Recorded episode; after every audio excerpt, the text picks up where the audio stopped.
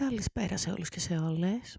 Ακούτε την Ισαβέλα στη Ιαπωνέζικη ομελέτα στα ελληνικά σήμερα, γιατί όλοι φρίκαραν τη ζωή τους με τα Ιαπωνικά. Μου στέλνει το πρωί μήνυμα ένα παιδί και λέει «Ξέρεις και Ιαπωνικά» Ξέρω και μετά η Γιώτα ήταν σε φάση ακούγα Ιαπωνικά, δεν καταλάβαινα τι άκουγα και λέω ότι πάει λάθος. και τέλος πάντων, ε, φαν φαν φαν.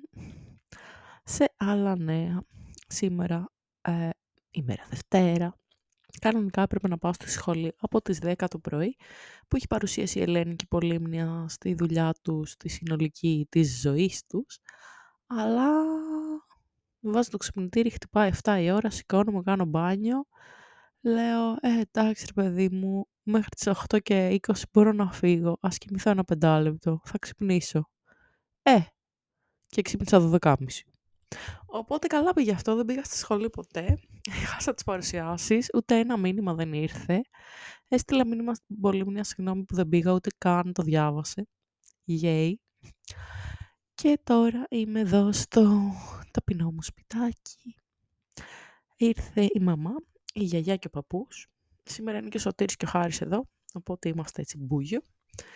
Και γενικά είμαι σε μια φάση ψηλονισταγμένη, την οποία θα ε, ενισχύσω με το χαμομήλι που ε, ζέστανα και περιμένω να φτάσει σε θερμοκρασία που μπορώ να το πιω, γιατί τώρα είναι λίγο σε φάση καζάνη της κόλασης και ελπίζω όπως πάντα μετά από ένα χαμομήλι απλά να ξεραθώ και να ξυπνήσω αύριο με δεξία και να δούμε. Ε, τι πρόγραμμα είχα βάλει σήμερα, ότι θα τελειώσω τα ημερολόγια και την παρουσίαση και τα πάντα όλα; Λοιπόν, ε, υπολογίζοντας το τι έχω να κάνω, ε, γενικά τα πράγματα που έχω να κάνω αυτή τη στιγμή είναι μπόλικα. Έχουμε, ε, όπως είπα σε αυτό το τίμιο μεταπτυχιακό ε, τι μεταπτυχιακό κάνω, ναι. Εφαρμοσμένης, όχι, αυτό είναι άλλο μεταπτυχιακό. Ε, κοινωνικής παιδαγωγικής, κοινωνικής νευροεπιστήμης και εκπαίδευσης, yeah. σε αυτό το μεταπτυχιακό, έχει ένα μάθημα κοινωνικής παιδαγωγικής που πρέπει να κρατάμε μερολόγια. Και έχουμε κάνει και δύο μαθήματα τα οποία είναι σαν βιωματικά εργαστήρια, σεμινάρια, whatever. Στα οποία πρέπει να κρατάμε μερολόγιο ερωτηματικό. Πρέπει να γράφουμε κάτι σίγουρα και το δίνουμε στο τέλος, ας πούμε, τύπου. Και γι' αυτό πρέπει να κάτσω να γράψω κάτι. Yay. Και δεν έχω γράψει τίποτα. Οπότε για δύο από αυτά. Και πρέπει να αρχίσω να το γράφω γιατί μετά θα ξεχάσω τι έγινε. Ήδη έχω ξεχάσει τι έγινε. Ένας άλλος καθηγητής μεθοδολογίας μας έχει βάλει ένα, ένα πώς το λένε, trash θεατρικό που κάναμε στο μάθημα να το κάνουμε και αυτό ε, με δική μας ιδέα, ας πούμε, να το συνεχίσουμε. Και πώς το εννοώ αυτό, ότι είχαμε κάνει ένα trash θεατρικό που πρέπει να βάλουμε διάφορους όρους, όπως ερευνητής, έρευνα, ποσοτική έρευνα κλπ. Και το οποίο να τους συμπεριλαμβάνει σε μια ιστοριούλα. Αυτή την ιστοριούλα πρέπει να την αλλάξουμε, να γράψουμε μια δική μας μόνη μας και να του τη δώσουμε στο επόμενο μάθημα, I guess. Οπότε, δύο αυτά που είπα και ένα το έξτρα, τρία και μία η ομαδική των τριών ατόμων, τέλος πάντων, εργασία στην πληροφορική, τέσσερα. Yeah. Και έχω στείλει το άρθρο στην ε, Βακάλη, την υπεύθυνη της πτυχιακής μου, οπότε θα μου το στείλει κάποια στιγμή πίσω ε, και θα με κράξει. Και θα πρέπει να το μεταφράσω, αλλά μέχρι να το στείλει, no worries. Ε, εκτός από αυτά, τι θα, άλλο είχα, την, ε, να ετοιμάσω την παρουσίαση για την Τετάρτη που δείχνω έργα από τα προνήπια μέχρι τώρα, ό,τι έχω κάνει στη ζωή μου καλλιτεχνικό, γιατί η κυρία Αντωνόπουλος αυτό θέλει, να δείξουμε όλα τα έργα της ζωής μας. Οπότε μάζεψα καμιά τριανταριά εκεί πέρα, κάνοντας screenshot ε, φωτογραφίες που έχω στο αρχείο από το Instagram, γιατί αυτό θα πει οργάνωση, άλλωστε. Και κάτι πίνακες που έχει κάνει η μάνα μου, τους έχει κορνιζάρει από τότε που ήμουν δημοτικό και ε, καθώς τους φωτογράφιζα είχαν και λάδια πάνω τους γιατί είναι στην κουζίνα και τόσο είναι το σέβας ας πούμε γιατί δεν είχαν σπίτι μου. Και τι άλλο trash. Ε, και πέρα από αυτό είχα να γράψω και τα διηγήματα ε, που θα απαρτίζουν το 13ο βιβλίο μου, I guess, γιατί με την τράπουλα ταρό που μου είχε πει ο Χρήστος εκδότης να βγάλουμε, ήθελε να έχει και βιβλίο μαζί, ε, στο οποίο θα έχει κάποια διηγήματα τύπου για τις κάρτες που έχω προσθέσει, που δεν ξέρουμε τι σημαίνουν ακριβώς. Και τέλος πάντων, ε, το το αυτό και ναι. Ε, έκατσα σήμερα και το έγραψα. Επί της ουσίας σταχυολόγησα παλιές μου ιστορίες και κάποιες τις άλλαξα και τις συμπεριέλαβα. Αλλά συνειδητοποίησα κάτι που μου είχε πει και μία τύψα στην κατασκήνωση ότι είμαι διαρκώς λες και έχω βιώσει μια απώλεια πολύ έντονη. Και αυτό το είχα πριν τον Άγγελο, πριν τον μπαμπά, πριν από όλα αυτά. Γιατί όλες οι ιστορίες που έγραφα εκεί στα 18-20 ε, είχαν να κάνουν με φαντάσματα, με θανάτους, με χωρισμούς, με πόνο γενικά. Γι' αυτό και αυτές συμπεριέλαβα. Έγραψα μια ιστορία, τώρα spoiler όλο το βιβλίο, I guess, who cares. Έγραψα μια ιστορία ε, η πρώτη μάλλον, είχε ως θέμα ένα τύπο ο οποίος ε, ξαφνικά ένιωσε σαν να ρουφήχτηκαν όλα τα χρώματα από τη ζωή του και να τα βλέπει όλα σπρώμαυρα και βρέθηκε σε ένα δάσος που γινόταν διάφορα μυστικιστικά εκεί πέρα, κάτι τελετές και είδε μια κοπέλα και την πλησίασε και με το που την άγγιξε βρέθηκαν σε ένα άλλο μέρος και ένα άλλο μέρος και ένα άλλο μέρος και του λέει αυτή, δυστυχώς λέει αυτή τη φορά δεν μπορείς να με πάρεις μαζί σου όταν ξυπνήσεις. Και αυτός ξύπνησε τύπου μόνος του στο σπίτι του. Και τώρα η μορφή είναι μία που βλέπει μόνο στα όνειρά του, είναι κάποιο αγαπημένο του πρόσωπο που πέθανε, δεν θα σας αποκαλύψω. Και τέλος πάντων έγραψα ε, γιατί τις άλλαξα πολύ κάποιες ιστορίες, γιατί παλιά τις έγραφα τύπου μια παραγραφούλα, οπότε τώρα τις έκανα τρεις παραγράφους, σαν να πήρα την κεντρική ιδέα και να το φούσκωσα. Απλά προσπαθώ να σκεφτώ αν κάποια δεν είχε το θάνατο μέσα της. Yeah. Σίγουρα η έβδομη ε, τον είχε, μάλλον. Δεν ξέρω, τις ανακάτεψα μετά, δεν θυμάμαι ποια σειρά τις έβαλα. Ε, η έκτη, η πέμπτη, η τέταρτη, όλες. Ας πούμε, ε, για να είμαστε ε, safe ότι όλες είχαν το θάνατο μέσα τους. Είτε κάποιος ήταν μικρός, είτε κάποιος το πέθανε, είτε μιλούσε για ξέρω εγώ, χωρισμούς, για θλίψη, για το ένα, για το άλλο, για φαντάσματα. Γενικά, ένα κέφι. Μια ιστορία. Ε, λεγόταν φύλακας άγγελος και καταλαβαίνω το cringe γιατί άγγελο λέγαν το πρώην μου αλλά την είχα γράψει μάλλον το 2012 δηλαδή τον Άγγελο τον γνώρισα πολλά χρόνια μετά. Πολλά, αλλά πολλά, πολλά. Ξέρω εγώ. Ε, δηλαδή, τι σκατά πραγματικά. Ε, έτσι, fun fact. Ε, μια ζωή έγραφα ιστορίες και ήθελα να γίνω συγγραφέας από το δημοτικό ακόμα, γιατί είχα μια πολύ σκατένια δασκάλα που με μισούσε και μόνο όταν γράφαμε έκθεση με άφηνες στην ησυχία μου.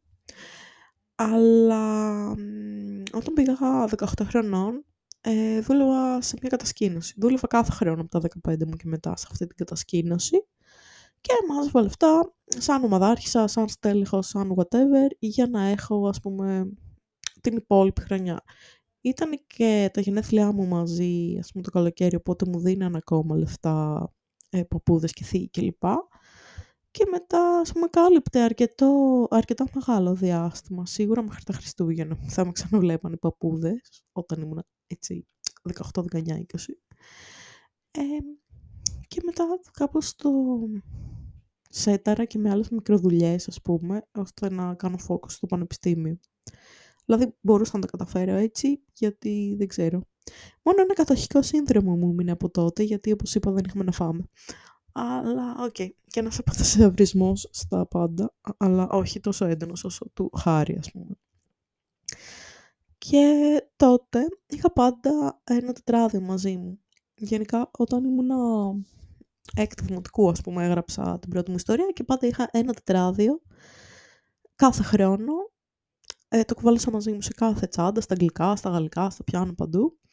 Και έγραφα μια ιστορία που ήταν, ας πούμε, σαν μυθιστόρημα. Είχε, τα, τα κεφάλαια συνδεόντουσαν μεταξύ τους. Και τότε, στα 18, το τετράδιο που είχα μαζί στην κατασκήνωση, αποφάσισα να γράψω μικρές ιστορίες που να μην συνδέονται μεταξύ τους. Γιατί τότε, τι παίζονταν, ας πούμε, στην κατασκήνωση. Στην κατασκήνωση είχες Μανιτού. Μανιτού είναι ο θεός των Ινδιάνων, της αγάπης, whatever. Ε, Τέλος πάντων, τι σήμαινε Μανιτού στην κατασκήνωση, ότι ε, βάζαν όλα τα ονόματα των αγοριών ε, σε χαρτάκια σε, και σε ένα μπολ, ας πούμε, και διάλεγες ένα όνομα αγοριού και τα κορίτσια αντίστοιχα τα διάλεγαν τα αγόρια. Και αυτός που είχε διαλέξει το όνομά σου έπρεπε να σου κάνει ένα δώρο κάθε μέρα, χωρίς να αποκαλύπτει ποιος είναι, για να σου φτιάξει τη μέρα και στο τέλος να σου πει εγώ είμαι το μανιτού σου. Και εμένα μου έτυχε ένας τύπος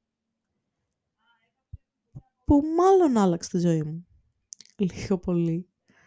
Ε, ήταν έτσι κοκκινομάλης, με ένα μαύρο σκλαρίκι ήταν αυτή, έπαιζε κιθάρα.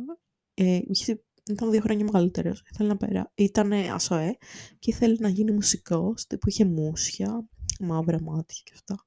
Το λέγανε Ιωσήφ και ήταν έτσι πολύ ψαχμένο το είπα από αυτούς που ακούνε όλα τα εναλλακτικά συγκροτήματα και ακούει όλα αυτά που δεν έχεις ακούσει ποτέ και ξαφνικά νιώθεις ότι λίγο πολύ, είσαι πολύ κοριτσάκι, ρε παιδί μου, και δεν τα ξέρεις.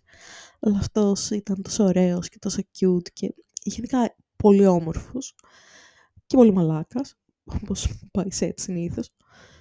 Και δεν του είχα μιλήσει σχεδόν ποτέ, ενώ τον ήξερα από πιο μικρή, γιατί αυτή, σε αυτή την κατασκήνωση όλοι πηγαίναμε από κατασκηνωτές, ομαδάρχες, στελέχη, αρχηγοί, ξέρω εγώ, τύπου ήσουν εκεί από 7 χρονών με τα ίδια άτομα, ας πούμε. Οπότε μέχρι τα 18 τον ήξερα αρκετά.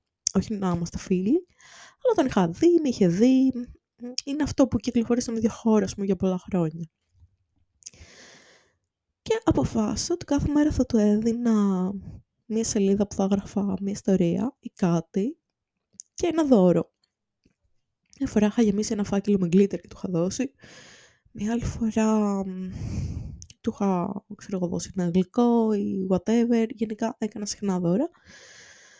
Και ένα από τα δώρα που του έκανα ήταν 20 πένες για την κιθάρα του. Στο επισκεπτήριο ζήτησα από τη μάνα μου να μου αγοράσει 20 πένες και του τις έδωσα. Γιατί ήταν 20 χρονών για τα γενέθλιά του. Είχε γενέθλια μες στην κατασκήνωση. Και εν τέλει έφυγε νωρίτερα γιατί διώξαν τον αδερφό του και λείπαν οι γονείς του από το σπίτι, ήταν διακοπές, οπότε πρέπει να φύγει και αυτός για να τον προσέχει, ας πούμε, γιατί ο αδερφός του ήταν κατασκηνωτής και ανήλικος. Και τη μέρα που ήταν να φύγει, εν τω μεταξύ να πω ότι εμένα το δικό μου μανιτού μου είχε κλασμένη τελείως, δεν μου είχε κάνει ένα δώρο, μου είχε χεσμένη πιο πολύ δεν γίνεται. Και πάω στις βρύσες που καθόταν στις βρύσεις της έκτης και έπαιζε κιθάρα και τον χαιρετούσαν και κλαίγαν αυτοί οι φίλοι που θα έφευγε γιατί θα τον βλέπαν μετά από κάνα χρόνο. Γιατί σε αυτή την κατασκήνωση μαζευόντουσαν και από όλη την Ελλάδα, από ξέρω εγώ, Θεσσαλονίκη, από Ρόδο, από Κρήτη. Οπότε δεν ήταν τόσο ότι τους βλέπεις τους φίλους σου στη χρονιά.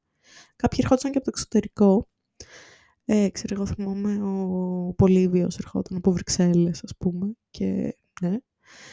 και τέλος πάντων πάω και του λέω, είσαι το μανιτού μου. Και λέει, ναι, είμαι. Και με σε φάση, πώς το ξέρεις. Και λέει, ναι, δεν σου έκανα κανένα δώρο, αλλά δεν είχα χρόνο. Και λέω, όχι, δεν κατάλαβες. Είσαι το μαν... Είμαι το μανιτού σου, μάλλον, του λέω. Και λέει, δηλαδή εσύ έκανες τα δώρα. Λέω, εγώ, ξέρω. Και απλά μιλήσαμε για λίγο και τύπος δεν ψήθηκε ποτέ. Ε, εγώ είχα αρχίσει να είμαι τσιμπημένη μαζί του φυσικά γιατί κάθε μέρα αφοσι... αφοσιωνόμουν στο τι θα του κάνω σαν δώρο και έβλεπα τις αντιδράσεις του και τον γούσταρα πολύ. Και μετά έφυγε αυτός και έβαλα τα κλάματα. Και εκείνο το βράδυ έγραψα την πρώτη μου ιστορία, ever, που ήταν έτσι μικρό διήγημα, ας πούμε, τύπου της σελίδας. Και δεν σταμάτησα να γράφω ποτέ από τότε. Έγραψα αυτό λεγόταν 20 πένες και μετά έγραψε και το αγόρι και η κιθάρα Και μετά την επόμενη χρονιά έγραφα πολύ περισσότερο, δηλαδή όταν ήρθα στα 19 ήμουνα... Είχα γράψει πλέον ήδη 4-5 τετράδια γεμάτα ιστορίες. Και θυμάμαι ότι ήταν ένας φίλος το Κώστας και του άρεσε να διαβάζει ιστορίες μου. Αλλά εμένα εντάξει, ο Ιωσήφ ήδη είχε αρχίσει να μην μου αρέσει. Μου άρεσε περισσότερο ο Κωστάκης από το 2 που τον έχω αναφέρει άπειρες φορές. Ο Κωστάκη, κιθαρίστα. Γενικά με τις κιθάρες είχα ένα κακό χούι να μου αρέσουν οι κιθαρίστες.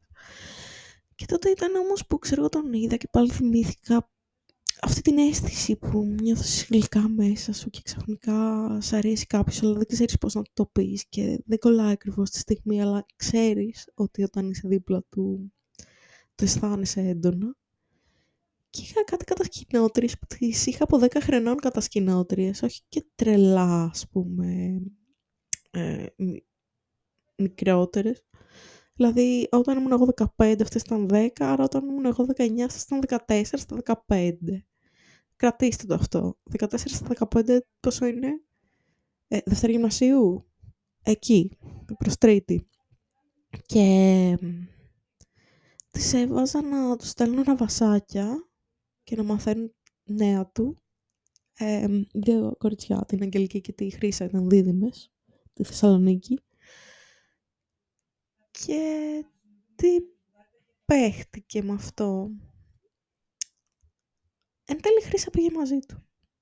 Και τον γούσταρε και τα χάνε και με δούλευαν.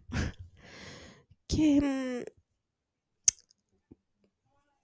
θέλω να τονίσω το 14 και ο τύπος ότι ήταν 21, ε, έτσι. Καταλαβαίνετε ποια λέξη θέλω να πω και να...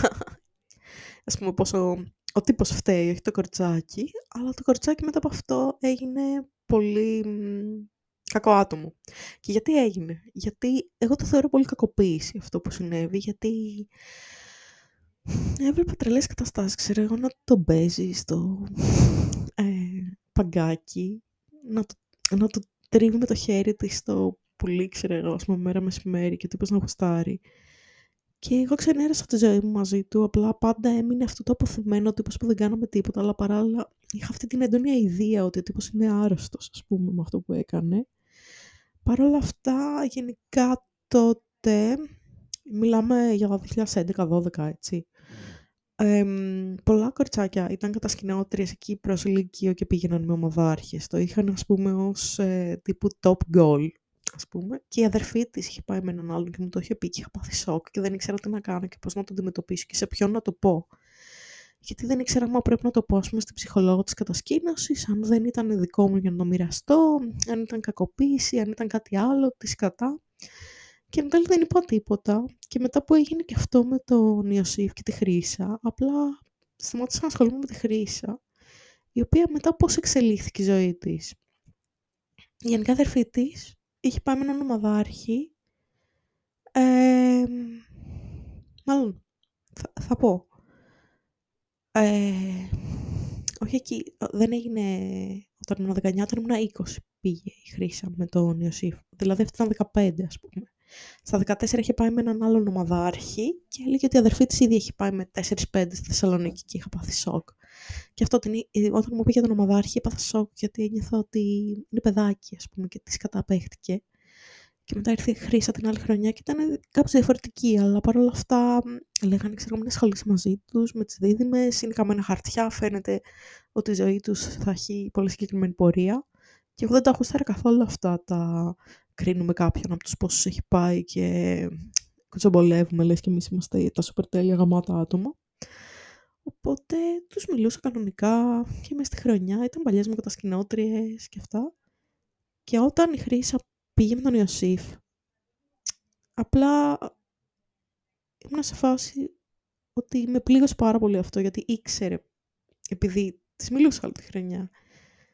Και το έκανε, δεν ξέρω.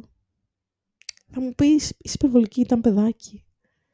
Αλλά και στα 24, ε, λίγο πριν γνωρίσει τον Άγγελο, μου άρεσε ένας άλλος τύπος στην κατασκήνωση. Ένας, ε, ο βιβλιοθηκάριος της κατασκήνωσης, που πάνω κάτω ήμασταν ίσα και το main job του ήταν να είναι γραφίστας, οπότε κολούσαμε σε αυτό. Η τέχνη μας ενώνει, ποτέ μόνη.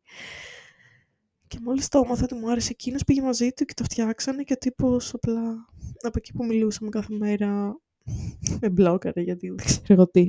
Και δεν είμαι κρύπουλας και πέφτουλας εγώ. Μιλάω με τους άλλους και νιώθω το vibe ας πούμε και θέλω πολύ καιρό για να νιώσω καλά με κάποιον. Και δεν καταλαβαίνουν οι, τα γόρια ότι μου αρέσουν εξ αρχής. Ε, ή όποιος. Ε, θέλω το χρόνο μου. Ε, αλλά στις φίλες μου το λέω. Δηλαδή ήταν αντίστοιχο, ας πούμε, σαν ε, ήταν τόσο σοκαριστικό για μένα, σαν να λέω στη Γιώτα και μου αρέσει αυτός και μου αρέσει και μου αρέσει και τον θέλω και αυτά. Ο τύπο να μην το πολύ έχει καταλάβει, αν το έχει καταλάβει να μην μου το λέει.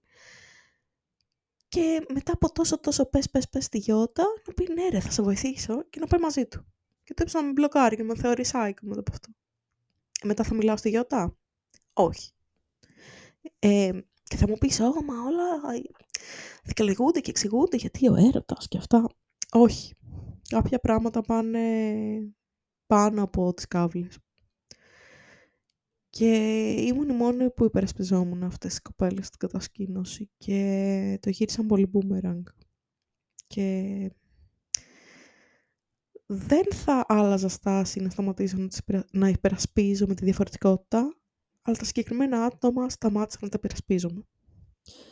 Και πήρε μπάλα και την αδερφή της, γιατί μετά από αυτό πήγε όλο μπάλα ε, πήγαν με κόσμο πολύ, τους έπιασε έντονη εφηβεία και τους έκριναν πολύ και τους γύρισε σε πολύ χαμηλή και πεσμένη ψυχολογία και δεν γράψαν καλά και δεν πέρασαν στις Πανελλήνιες και ξαναδίναν και δεν περνούσαν και η μία τα παράτησε τελείως, πήγε σε ένα ΙΕΚ, δεν ξέρω αν το τελείωσε, η άλλη πέρασε στις Πανελλήνιες με την τέταρτη και μόνο όταν πέρασε στις Πανελλήνιες ένιωσε ότι ας πούμε, σταμάτησε να βιώνει τη ματέωση και ότι είναι κάποια. Λες και οι Πανελλήνιες μας καθορίζουν. Αλλά για αυτήν ήταν σημαντικό. Και έλεγε μες στην πάντιο και αυτά και χαίρομαι και ξέρω εγώ σε ένα τμήμα εντάξει. Ε, βατό, ξέρω εγώ. Αλλά παρόλα αυτά συνέχισε να χρησιμοποιεί το σεξ ως τρόπο να τη συμπαθήσουν ε, οι τύποι. Και συνέχισε να τη φέρνει στις φίλες της. Δηλαδή, ουσιαστικά η Αγγελική αυτή η κοπέλα, ε, μαζί με τη Χρύσα, ας πούμε αυτά τα δύο αδέρφια, από ένα σημείο και μετά δεν τους μιλούσε κανένας στην κατασκήνωση, ερχόντουσαν απλά γιατί είχαν το hype ότι έχουν πάει με όλους. Φυσικά τα αγόρια τρελαινόντουσαν γιατί ήταν ε, λεπτές κοπελίτσες από τη Θεσσαλονίκη, οπότε είχαν και λίγο τη φήμη ότι πηδάνε τα πάντα, οπότε όλοι τρέχανε μπασκέ. Ακούγεται ήδη πάρα πολύ τοξικό το κλίμα, έτσι. ναι. Και πάντα κάτι κάνουμε με κάποιον και δεν χρειάζεται να έχεις φίλες όταν έχεις έναν απειδιές από το πρωί στο βράδυ στην κατασκήνωση και αρμοδιότητες φυσικά. Και νιώθω ότι παρότι πηγαίναν από τύπο σε τύπο ότι έπεφταν πολύ ψυχολογικά γιατί φαινόταν στον τρόπο που αντιμετώπιζαν άλλες καταστάσεις. Ότι ήταν... Ότι το να είναι κακιασμένες ήταν η άμυνά τους. Γιατί νιώθαν ότι όλοι τις απορρίπτουν και ότι δεν έχουν καταφέρει πράγματα στη ζωή τους και για να το αντισταθμίσουν προσπαθούσαν να πάρουν από τους άλλους πράγματα. Δηλαδή, άμα έλεγες μου αρέσει ο τάδε, ήταν ο πρώτος που θα, οι πρώτες που θα του την έπεφταν. Και τίποτα, εν τέλει δεν ξανασχολήθηκα μαζί τους. Ε, μου φάνηκαν πολύ κομπλεξικά άτομα. Αλλά πάλι μετά Λίγο την τελευταία φορά που τους είδα ήταν η τελευταία φορά που πήγα κατασκήνωση και ήταν όταν γνώρισα τον Άγγελο. Δεν ήξερα μάλλον καν ότι μου αρέσει ο Άγγελος. Ε, οπότε φαντάσαμε το ξέραν, θα κάναν κάτι μαζί του, μία από τις δύο και δεν θα είχα περάσει πέντε χρόνια σκατήλας, θα ήμουν άλλος άνθρωπος. Δεν θα είχα γράψει όλα μου τα βιβλία ωριακά, εκτός από την ανατομία και το Carpe Noctem, ξέρω εγώ, και τη Μικρή Άρκτο. Γιατί η Μικρή Άρκτος και το Carpe Noctem ήταν ε, πράγματα που τα είχα γράψει πιο πριν. Αλλά δεν θα είχα γράψει τίποτα τόσο καταθλιπτικό όσο, ξέρω εγώ, το μη φοβάσαι απόψε. Και ναι, είναι μια ταινία το In Time που λέει, ξέρω εγώ, είναι ένας είναι time traveler μπορεί να κάνει ταξίδια στο χρόνο. Και του λέει ο πατέρα του, από ένα σημείο και μετά θα δεις ότι δεν μπορείς να γυρίσεις πίσω στο χρόνο, γιατί είναι πολλά αυτά που θα θυσίαζες άμα γυρνούσες πίσω στο χρόνο και ξαναζούσες τη ζωή σου από εκεί και πέρα.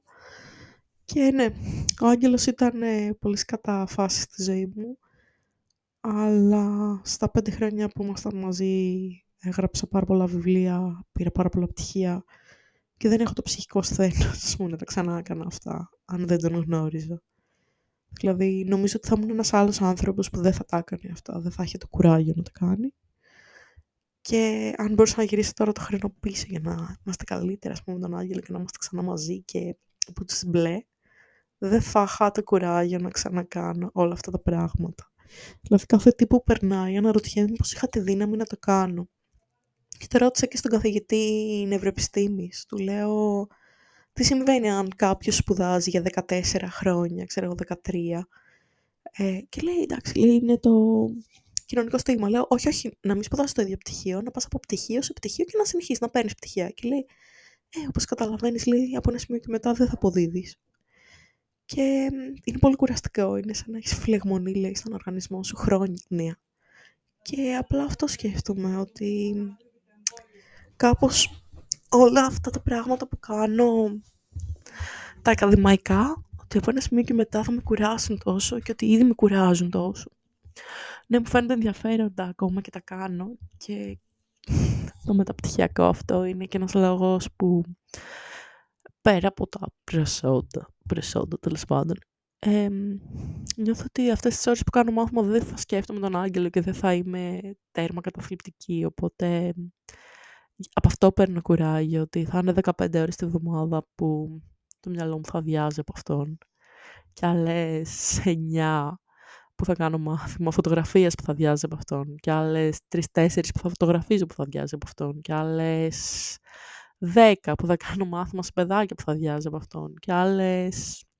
Και σιγά σιγά βρίσκω κι άλλες κι άλλες κι άλλες ώρες για να μην τον σκέφτομαι. Και αναρωτιέμαι.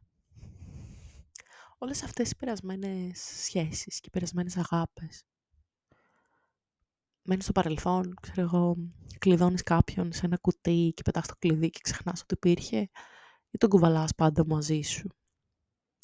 Και απλά προσπαθείς αυτό το βάρος που κουβαλάς να μην σε πονάει τόσο, να μην σε αγγυλώνει τόσο. Γιατί ο άγγελος ώρες ώρες νιώθω ότι είναι σαν αγκάθι που μπαίνει στο στήθος μου και σε ακόμα χειρότερα σημεία μου κόβει την ανάσα και μου κόβει τη δύναμη να προχωρήσω. Γιατί... Γιατί... Γιατί φαντάσου να γνωρίζεις έναν τύπο και να έχει όλα όσα θες. Σε πρώτη επαφή. Να είναι έτσι όπως τον θες εξωτερικά και να είναι πολύ ενδιαφέρον και να διαβάζεις πάρα πολλά βιβλία και να είναι πολύ δημιουργικός και πολύ έξυπνος και αστείος και αρκετά nerd για σένα και τέλος πάντων να κουμπώνεται. Και εσύ να μην νιώσεις καλά για τον εαυτό σου, αλλά να μην τον νοιάζει αν είσαι κοντή, χοντρή ή μεραγάδες ή αν είσαι 25 και σπουδάζεις. Εντάξει, να μην ξέρει ακόμα ότι ό,τι ξέρω εγώ, ας πούμε, καλών τεχνών ήταν όνειρος ζωής, να ξέρει απλά ότι είσαι 25 και σπουδάζεις. Και να μην σε κρίνει γι' αυτό και να διαβάζετε βιβλία ο ένας δίπλα στον άλλον και να είναι οκ. Και μπαίνεις σε μια γυάλα και λες, αυτός είναι. Τώρα νιώθω καλά, νιώθω όμορφα. Ό,τι και να ένιωσα μέχρι τώρα έφτανε μέχρι το 80% και τώρα είμαι στο 120% και δεν μπορώ να το διαχειριστώ. Και φαντάζομαι αυτός ο τύπος που τον διάλεξες γιατί δεν σε έκρινε για τίποτα και σε δεχόταν γι' αυτό ακριβώς που είσαι και δεν έκρινε και κανέναν άλλον και ήταν και έξυπνος και αστείος και δοτικός και σε καταλάβαινε και δεν ζητούσε τίποτα και απλά σου κρατούσε το χέρι τον περπατούσε για να μην ζαλίζεσαι. Σιγά σιγά να τα σταματάει όλα αυτά και να μην είναι αυτός. Και να σου λέει πριν κάνετε σεξ ότι μοιάζει με ανθρωπάκι Μισελέν και να σου λέει ενώ ο βασικός λόγος που θέλεις να είσαι μαζί του ήταν το ότι του έδωσες στο e-book reader σου μια ιστορία που έγραψες που δεν έχεις στείλει πουθενά και τη διάβασε και του άρεσε. Και τώρα που οι ιστορίες σου βγαίνουν βιβλία και παίρνουν βραβεία, υποφέρει να τις διαβάσει. και παίζει έτσι mind games μαζί σου και, και ξαφνικά σου λέει εντάξει τι είπε μια σκιά όμορφη και τι ο τύπος που τα καταλάβαινε όλα πας να του μιλήσεις για την καλών τεχνών που ξέρει ότι την αγαπάς τόσο και σου λέει τι μαλακίες μου λες δεν ενδιαφέρομαι να τα ακούς όλα αυτά ακουαρέλες τι σε κάνω να πιστεύεις ότι έχω όρεξη να τα ακούς αυτά απλά σταμάτα και ο τύπος που μιλούσατε με τις ώρες απλά πλέον κουράζεται και απαντάει με ok και α και εξαφανίζεται για μέρες. Και σου κρύβει ανθρώπους από τη ζωή του και καταστάσεις. Και παίζετε D&D, γιατί αυτό σας ένωσε, το ότι ήσασταν αρκετά nerds για να παίζετε D&D και κάθε φορά που κάνεις κάτι που δεν του αρέσει ή που κάνει κάποιος άλλος κάτι που δεν του αρέσει, ξαφνικά σε μπλοκάρει και σε θυμώνει και τσαντίζεται και σε χωρίζει και σε κλαις. Και αυτό ήταν σε φάση, έμαθα να μην με νοιάζει πια. Και σε χωρίζει και τα ξαναβρίσκεται και λέει πράγματα του στυλ είμαι πολύ μόνος μου και σε θέλω για το σώμα σου, δεν σε θέλω για σένα. Δεν σε εκτιμάω πια, δεν σε αγαπάω. Και μετά στο καπάκι λέει είσαι ο πιο σημαντικός άνθρωπος στη ζωή μου και σε αγαπάω. Και πώς μπορείς να πιστέψεις ότι δεν σε αγαπάω, δεν τα κάνω όλα αυτά να το αποδεικνύουν. Και κάπως χαώνεσαι και μετά καταλήγει να πηγαίνεις μόνο εσύ να τον βλέπεις και όχι τόσο συχνά γιατί δεν τα αντέχει. Δεν σε αντέχει μάλλον. Γιατί σου λέει ότι όταν είσαι εκεί όλα καλά, αλλά όταν φεύγει, τρελαίνεσαι και τσαντίζεσαι. Και εσύ τσαντίζεσαι γιατί εξαφανίζεται για δύο μέρες κάθε φορά που φεύγεις.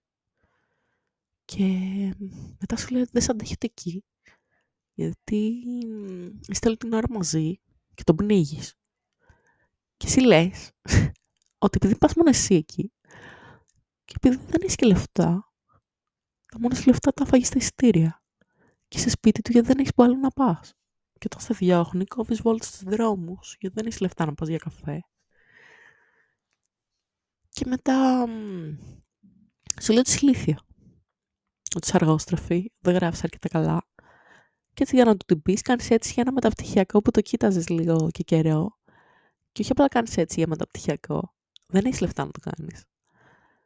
Και κάνεις έτσι και σε παίρνουνε και πεθαίνει και ο πατέρας σου στην πορεία και δεν γράφεσαι μέχρι να πάρεις υποτροφία στο μεταπτυχιακό, γιατί άμα δεν πάρεις υποτροφία δεν έχει λεφτά να γραφτείς.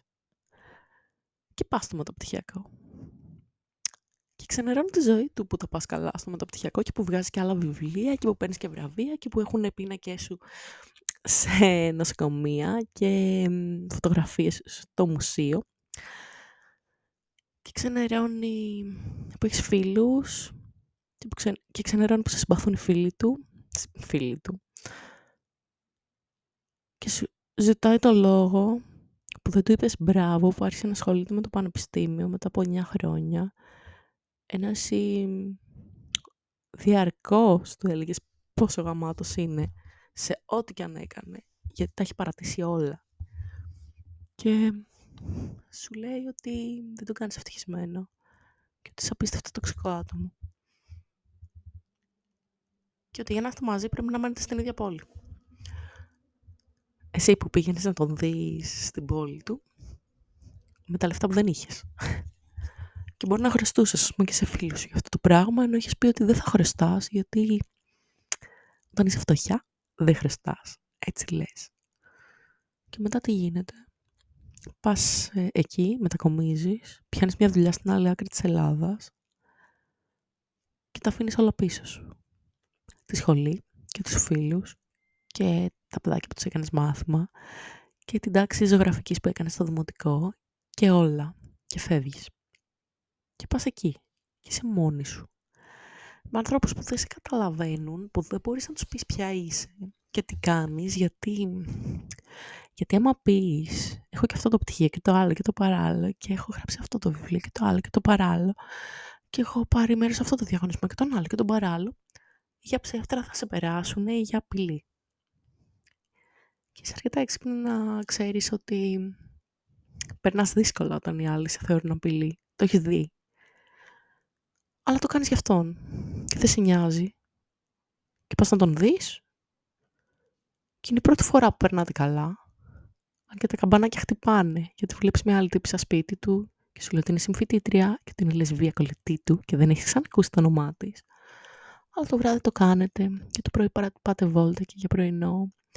Και πάτε σε μεξικάνικο και πάτε όπου θες.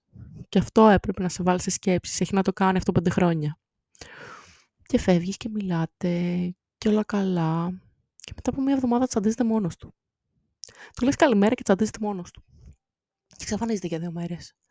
Τις μέρες που φιλοξενείς την αδερφή του σπίτι σου και την ξαδέρφη σου. Και μετά πάνω σου αρρωσταίνει. Και μετά του λες, θέλω να σου μιλήσω τώρα, δεν είμαι καλά. Και σε παίρνει τηλέφωνο και σου λέει τι έγινε και του λες, έγινε αυτό με τη μάνα μου. Και μετά μιλάτε, αλλά πάλι ξενερωμένος είναι, ψάχνει αφορμή να τσακωθείτε. Και μετά απλά σε κάποια φάση του λες τι παίζει. Μια μέρα που είσαι καλύτερα. Και σου λέει τι παίζει. Σου λέει ότι πήγε με την κοπελιά, τη λεσβία καλυτή. Αλλά το σου λέει είναι η πρώτη φορά που πήγα μαζί της. Ενώ μέχρι πριν δύο λεπτά ήσασταν μαζί. Για σένα. Οπότε, μήπως δεν ήταν η πρώτη φορά που πήγε μαζί της; Μήπως απλά ήταν η τελευταία φορά που πήγε μαζί μου; Μήπως δεν ήταν μόνο η Πέννη; Μήπως ήταν και άλλες πιο πριν; Μήπως όλα αυτά που έκλειγε ο Άγγελος και έκανε ήταν ψεύτικα; Και πάλι έχω πει, δεν θέλω να κρίνω κανέναν. Γιατί μπορεί για την ιστορία κάποιου να είμαστε ο κακός χαρακτήρας και για κάποιο άλλο να είμαστε καλή νεράιδα του παραμυθιού. Και δεν ξέρω εγώ πώς φαίνομαι στην ιστορία του Άγγελου, γιατί ναι, τον πίεζα πολύ και ήμουν πολύ ανασφαλής, ήθελα να μιλάμε συνέχεια. Αλλά πάλι δεν θα έπρεπε ο τύπος που είμαι μαζί του να θέλει να μου μιλάει συνέχεια γιατί με γουστάρει, γιατί με συμπαθεί, γιατί βρίσκει ενδιαφέροντα αυτά που λέω. Δεν θα έπρεπε. Νομίζω θα έπρεπε. Ε, και, ας μην, και ας μην πρέπει να λέμε πρέπει. Αλλά το να απαντάει ο φίλος σου μονολεκτικά για τέσσερα χρόνια και να σου λέει ότι φαντάζεσαι ότι υπάρχει πρόβλημα, ότι απλά έτσι μιλάει και ότι κάθε φορά που γράφει ok σημαίνει ότι σε αγαπάει. Αλλά γράφει ok, δεν γράφει σε αγαπώ. Λίγο σου κάνει το εγκέφαλο που ρε, θα έλεγα. Και κάπως έτσι καταλήγεις να γράφεις ιστορίες που τον κάνεις το πιο γλυκό άτομο στον κόσμο, γιατί θες να το πιστέψεις ότι είναι. Και αφού χωρίστε γράφεις ιστορίες που πέθανε ή ιστορίες που είναι ο θάνατος ο ίδιος ή ένα τέρας ή ιστορίες που φέρνει απλά την αποκάλυψη. Και δεν το λέω για πλάκα. Έχω τουλάχιστον τρία βιβλία μου που τα λένε αυτά. Και κάπως καταλήγει η φάση, όχι στην αρχή, λίγο πιο μετά, να στα σκάει ποια ήσουν πριν τον γνωρίσεις και ποια έγινες. Και έχω περάσει πολλά ζωρία στη ζωή μου, οικογενειακά, οικονομικά, διάφορα. Αλλά πάντα τα βρίσκα με τον εαυτό μου. Μπορεί να κοιτούσα το είδωλο στον καθρέφτη και να έλεγα «Δεν έχεις την καλύτερη κυλίτσα και τα καλύτερα πόδια» αλλά σκεφτόμουν, αυτό το τετράδιο που έφτιαξες με τις ιστορίες και τις ζωγραφιές το έκανες εσύ. Και είμαι περήφανη για αυτό που έκανες. Δεν μιλούσα στον εαυτό μου στο δεύτερο πληθυντικό ή στο δεύτερο ενικό, αλλά έλεγα μπράβο μου, είμαι γαμάτη, το έκανα. Ήθελα να είμαι το άτομο που εγώ θα γούσταρα να κάνω παρέα. Και ήμουνα. Ο πρόδρομος είχε πει μια φορά ότι είμαι το πιο θετικό άτομο που γνωρίζει, ότι ακόμα και τον ήλιο μπορώ να δω και να πω wow, ας πούμε.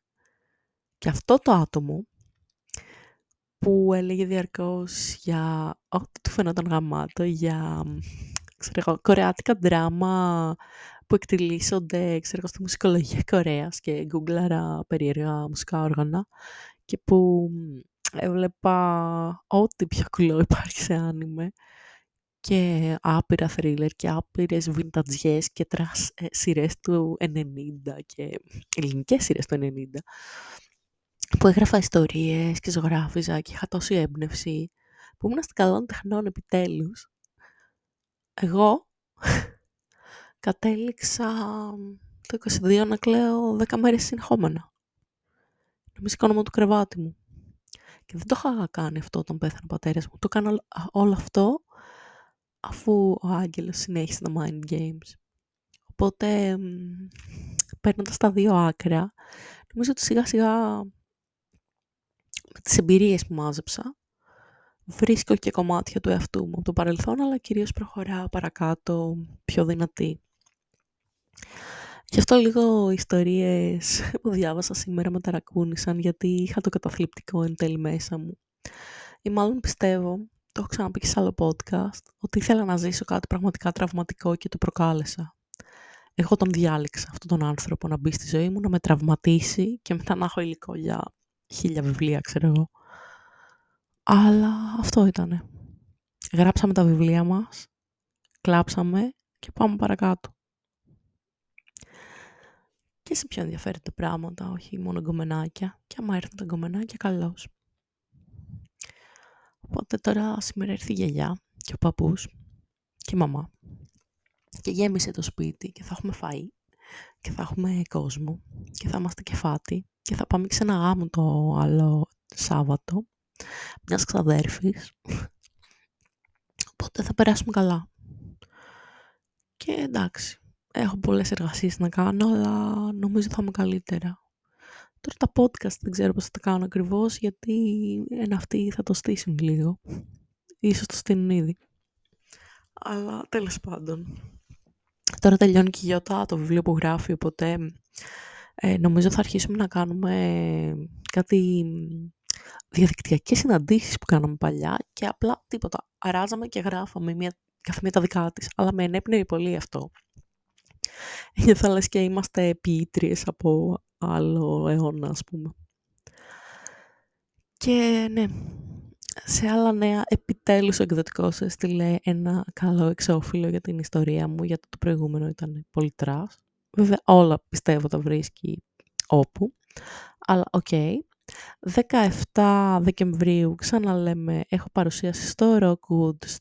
Είναι στο Rockwood, ε, δεν έχω μόνο εγώ παρουσίαση, έχουν και άλλοι.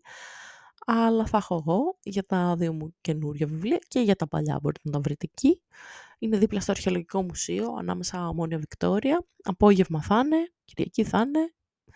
Ε, θα είναι το ανεπίσημο εγχειρίδιο επιβίωσης των ζωντανών νεκρών, που όπως καταλαβαίνετε είναι βιβλίο για ζόμπι, αν και επί της ουσίας είναι βιβλίο για το πόδι της μαϊμούς, αυτό που πραγματοποιεί ευχές, και το άλλο το νυχτερινό, που θα είναι ένα μικρό παραμύθι με πρωταγωνιστή το χάρο, γιατί τέτοια είμαι. Ε, και μπορείτε να βρείτε και τα υπόλοιπα βιβλία μου από τις συμπαντικές, δηλαδή τα δύο μικρά νομίσματα, αυτή την ιστορία με τους Time Lords και ναι, το ταξίδι ανάμεσα στις διαστάσεις και τα ανεμόπλια και τα σκυλάκια που τα λένε bacon ή αλλιώς steampunk παραμύθι ας πούμε. Α, ναι, και τις ευχές που πραγματοποιούνται.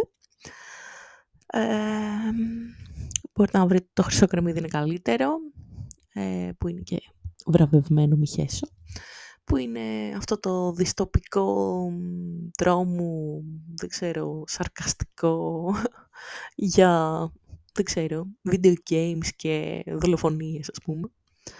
Ε, μπορείτε να βρείτε το Saraband, που είναι έτσι side story από την ανατομία και είναι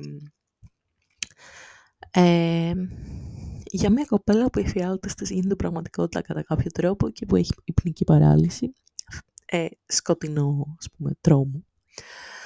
Την κατσαρίδα της Σάμου ή αλλιώς την ιστορία που έγραψε ότι ο Άγγελος είναι η κατσαρίδα.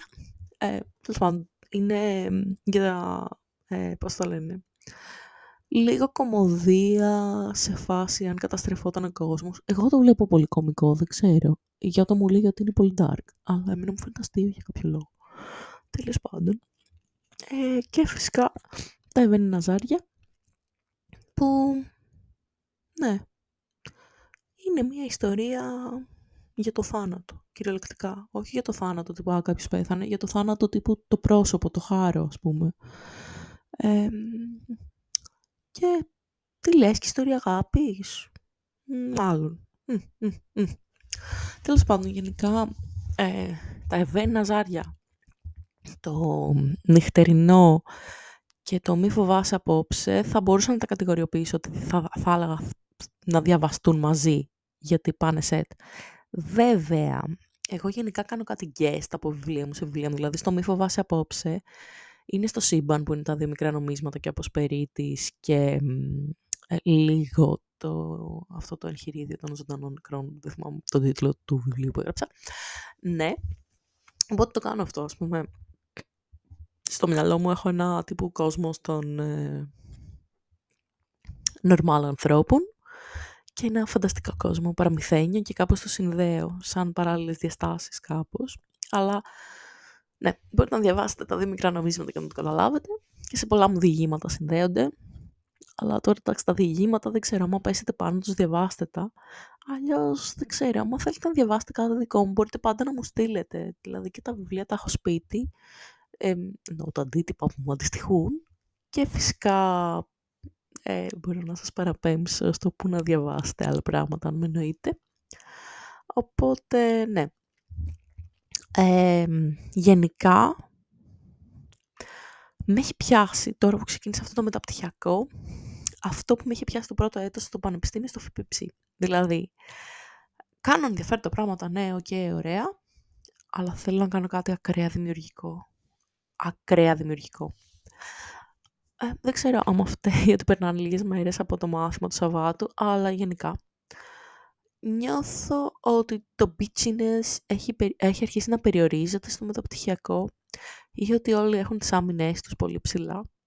Παρ' όλα αυτά, ακόμη, ας πούμε, τα αγαπημένα μου άτομα στο μεταπτυχιακό είναι η ζωή, με την Μυρτώ μια-δύο φορές έχω μιλήσει, η Ειρήνη, ε, η Αναστασία και γενικά τα άτομα που μιλήσαμε μάλλον στην πρώτη, δεύτερη συνάντηση θα έλεγα. Αλλά θα δούμε και τα υπόλοιπα. Μίλησα με μια κοπέλα το Σάββατο, τη Χριστίνα, που στο πρώτο μάθημα ένας καθηγητής της έβαλε κάτι ηλεκτρόδια και μέτρησε τα επίπεδα στρες της όταν διηγούνται μια ιστορία για το πώς πέθανε ένας φίλος της. Και της πάθησα γιατί ε, είναι χορεύτρια και θέλω να μου προτείνεις σχολές χορού και αυτά, γιατί αυτό μου την έχει σκάσει ότι θέλω να κάνω πράγματα γενικά πράγματα για μένα. Επίσης, ε, κάθε φορά που το βλέπω σκέφτομαι ότι αν με σήκωνε εμένα θα περιέγραφα πώς πέθανε ο πατέρας μου και πώ, μάλλον πώς το μάθαμε. Και ναι, δεν θα ήθελα να το κάνω γιατί θα με λυπόντουσαν όλοι με το πτυχιακό και προ, προτιμώ 100 εκατομμύρια φορές να με βλέπουν σαν μπιτσάρα παρά να με λυπούνται. Ε, νομίζω. Ε, είναι ξεκάθαρο. Και επίσης σίγουρα προτιμώ να φαίνομαι λίγο χαζή από το να ξέρουν ότι δεν χρειαζόταν καν να πάω στη συνέντευξη γιατί είχα ήδη ας πούμε τους βαθμούς πάνω από 50% λόγω πτυχίων. Αλλά whatever. Ε, ναι. Όπως είχα πει στον Άγγελο κάποτε, προτιμώ να με βλέπουν για αυτό που είμαι και όχι για το περίβλημα τύπου σπουδές επιτεύγματα και άλλες πίπες, ξέρω εγώ. Ή να με λυπούνται γιατί no money, no happiness, ξέρω εγώ κατατρεγμένη της ζωής. Γι' αυτό λέω είμαι Σαβέλα, μου αρέσει η ζωγραφική μέχρι εκεί. Τα υπόλοιπα περισσεύουν. Ή μπορούν να το μάθουν σε δεύτερο χρόνο ή σε τρίτο ή σε ποτέ. Δεν χρειάζεται. Αυτά. Ε, το δωμάτιο μου σήμερα είναι πολύ συγυρισμένο. Για μένα μιλάμε δηλαδή. Όταν λέω εγώ πολύ συγυρισμένο, δηλαδή μπορεί να το δει κάποιος με OCD και απλά να αρχίσει να κλαίει δύο ώρες από το πόσο χάλια είναι. Αλλά ναι. Ε, και ας πούμε ότι θα βάλω ένα πλάνο για αύριο. Θα κάνω τα ημερολόγια για την ε, κοινωνική παιδαγωγική, πώς καταλέγεται. Ημερολόγια, ερωτηματικό, δεν ξέρω. Και την εργασία του κυρίου από τη μεθοδολογία και μετά θα αρχίσω σιγά σιγά την, ε, το μέρος που μου αντιστοιχεί για την ομαδική εργασία για την πληροφορική. Και φυσικά πρέπει να βρω χρόνο και να περάσω τις ε, φωτογραφίες από το 2019 μέχρι 2022 για να δω αν αξίζει κάποια για την πτυχιακή γιατί μου το ζήτησε κοκκινιάς.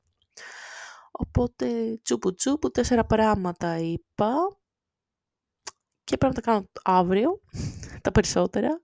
Γιατί από μεθαύριο έχουμε παρουσίαση στη σχολή διάφορων πραγμάτων και πολύ χρόνο στη σχολή. Φαντάζομαι τα ημερολόγια, επειδή είναι ψηλό εύκολο, δεν είναι ότι βασίζεται σε να ψάξεις κάτι, είναι το ότι εισέπραξες, ότι μπορούν να τα κάνουν και την Τετάρτη στη σχολή που θα είμαι με τις ώρες από, περιμένοντας από τον Όπουλο σε κοκκινιά, αλλά και για σήμερα έλεγα ότι θα το κάνω αυτό και εν τέλει απλά τελείωσα τα διηγήματα και ετοίμασα την παρουσίαση που έτσι όπως την ετοίμασα μάλλον θα φάει κράξιμο αλλά it is what it is.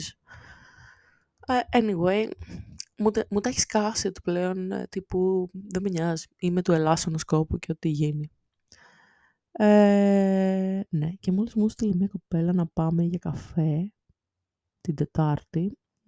not gonna happen μάλλον. Anyway, αυτά θα τα ξαναπούμε σύντομα. Γεια σας.